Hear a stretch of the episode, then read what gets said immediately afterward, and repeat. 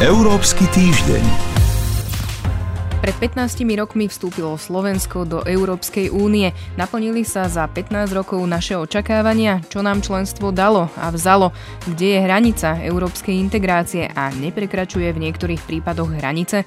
To sú otázky, na ktoré odpovie Zuzana Gabrižová z portálu Euraktiv a pridáme aj prehľad správ z uplynulého týždňa. Od mikrofónu pozdravuje Sonja Vajsová. Európsky týždeň. Tento týždeň, 1. mája, sme si pripomenuli 15 rokov vstupu Slovenska do Európskej únie. Budeme o nich teraz hovoriť so Zuzanou Gabrižovou. Vítajte v štúdiu. Dobrý deň. Na úvod si vypočujeme úryvok z exkluzívneho rozhovoru s predsedom Európskej komisie Žánom Claudom Junckerom, ktorý nahrával náš bruselský spravodajca Peter Mayer. Šéfa Eurokomisie sa pýtal, ako si spomína na rok 2004 a na prístupové rokovania so Slovenskom. Äh, Vstup Slovenska do únie som neuľutoval ani jednu jedinú sekundu. No v 97. bola atmosféra taká, že väčšina 15 starých členských štátov Slovensko ako člena nechcela, pretože nemali dôveru vo Vladimíra Mečiara. Preto som nasadol na lietadlo do Bratislavy a Mečiarovi som povedal, musíš niektoré veci zmeniť, pretože nie sú európske. A ostatným štátom som povedal, že tu nejde o Mečiara, lebo vstúpiť musia Slováci a nie on. Nakoniec sa to podarilo a Slovensko sa neskôr stalo členom únie zaslúžene. Slováci sa vtedy pred tými 15 rokmi pýtali, či sa zvýši kriminalita, či pašovanie tovarov, či sa zvýši životná úroveň, ako budeme implementovať 10 tisíce strán zákonov a či nám všetko bude diktovať Brusel. Pani Gabrižová, ak sa pozrieme na tých 15 rokov Slovenska v Únii, naplnili sa očakávania, s ktorými sme do toho ako krajina išli? Asi rôzni ľudia mali od toho rôzne očakávania, čiže asi závisí vždy od perspektívy. Ak si spomíname, tak vstupu do Európskej únie predchádzalo referendum na Slovensku a s tým súvisela aj pomerne veľmi masívna unisono politická kampaň, keďže sme potrebovali určitú účasť na tom referende a naozaj tie sluby, ktoré v tej kampani predreferendovej padali, neboli, neboli malé. To znamená, ak niekto očakával, že v horizonte 5 či 10 rokov Slovensko dosiahne úroveň starých členských krajín, pokiaľ ide o všetky možné ukazovať čele, tak samozrejme asi, asi ostal sklamaný. V tých realistických očakávaniach si myslím dá povedať, že očakávania naplnené boli. Slovensko dnes využíva všetko to, čo Európska únia ponúka. Je, najhlbšie integrovanou krajinou, nielen, nielen teda v našom regióne. Máme nadštandardný ekonomický rast, nízku zamestnanosť. Tá konvergencia k západnej Európe prebieha, hoci samozrejme môžeme diskutovať o tom, či vhodným alebo dostatočne rýchlým tempom. Čiže keby sme sa na to pozreli z pohľadu, čo nám Európska únia dala a čo nám na naopak vzala. Áno, dá sa urobiť aj takáto bilancia. Samozrejme, Slovensko dostalo prístup k jednotnému trhu, do ktorého závisí dnes do veľkej miery naša ekonomika. Využívame voľný pohyb, máme, sme súčasťou šengenského priestoru bezhraničným kontrol. Používame euro, čo je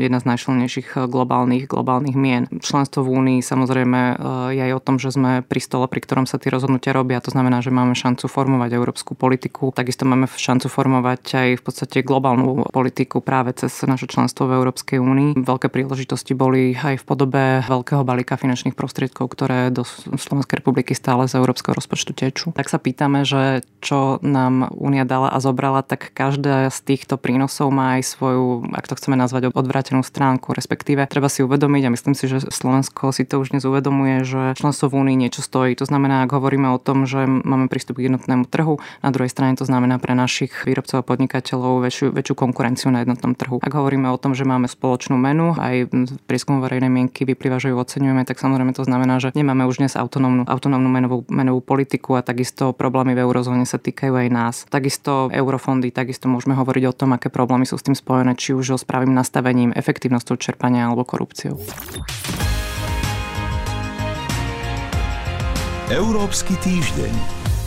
Pani Gabrižová, kde je vhodná miera európskej integrácie a neprekračuje v niektorých prípadoch hranice, keď sme teda hovorili o tom, že čo nám Únia dala a vzala. Ja si myslím, že je to opäť vec názoru. Nemyslím si, že na túto otázku existuje absolútna a jednoznačne správna odpoveď. Tak ako je politicky legitímne obhajovať názor, že Európska únia by sa mala federalizovať, pretože to prinesie zvýšenú efektívnosť rozhodovania, väčšiu váhu Európskej únie na globálnej scéne, tak je politicky legitímne argumentovať aj, aj tým spôsobom, že Európska únia by nemal robiť nič nad rámec možno nejakého obsluhovania jednotného trhu. Sú to nejaké politické koncepcie, ktoré je legitimné, že spolu nejakým spôsobom zápasia, aj keď treba možno povedať, že ten úplne návrat k jednotnému trhu je relatívne minoritný, minoritný názor, takisto ako aj je minoritný názor, ktorý hovorí, že potrebujeme úplnú federalizáciu únie. To znamená, že drvia väčšina relevantných politických síl dnes sa pohybuje niekde uprostred a teda pre tieto súťažiace politické koncepty musia politici získavať najmä voličov a to, akým spôsobom sa táto otázka rozhodne, rozhodujeme aj my v tých národných voľbách a aj v európskych voľbách. Je to podobná diskusia, ako keď na Slovensku sa rozprávame o tom, aká miera decentralizácie by mala byť, čo by mal, aké úlohy by mali plniť obce a aké VUCčky. Toľko Zuzana Gabrižová. Ďakujem vám za rozhovor a za to, že ste prišli dnes do štúdia. Ďakujem za pozvanie. Európsky týždeň v skratke. Ešte máme jednu správu, ktorá sa týka rozširovania únie. Tento týždeň sa na neformálnej konferencii v Berlíne stretli nemecká kancelárka Angela Merkelová, francúzsky prezident Emmanuel Macron a lídry šiestich balkánskych štátov. Odkazom nemecko-francúzského motora Európskej únie smerom na Balkán je príjmeme vás medzi seba, no najskôr si musíte upratať vo vlastnom dome.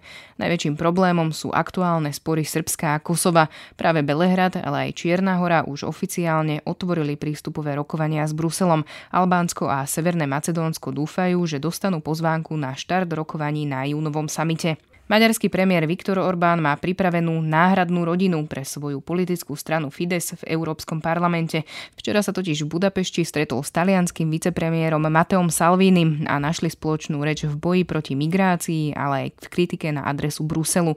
Šéf nacionálno-populistickej ligy Mateo Salvini hľada po Európe partnerov na vytvorenie novej frakcie v Európarlamente po májových voľbách.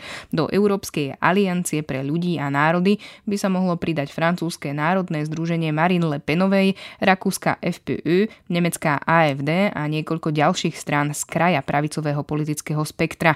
Viktor Orbán aj Fides sa však zatiaľ do rodiacej sa frakcie nepridali. Tento týždeň sa začali aj debaty tzv. špicen kandidátov, teda kandidátov, ktorí by sa mohli stať novými lídrami Európskej komisie. Pri prvej veľkej debate, ktorá sa konala v Maastrichte, chýbal Nemec Manfred Weber z Európskej ľudovej strany, ktorý je aj najväčším favoritom na kreslo nového predsedu Najvyššieho výkonného orgánu EÚ. Na pôde Maastrichtskej univerzity tak diskutovali kandidát eurosocialistov Franz Timmermans, za liberálov Guy Verhofstadt, kandidátka Európskej ľavice Violeta Marta Tomičová, za zelených Bas Eichhut a za európskych konzervatívcov a reformistov Jan Zahradil. V nevýraznej debate bez výraznej pozornosti médií sa viac zaiskrilo len pri zmienke amerického prezidenta Donalda Trumpa.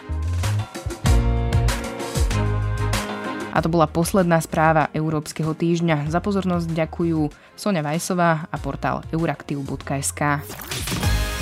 Európsky týždeň.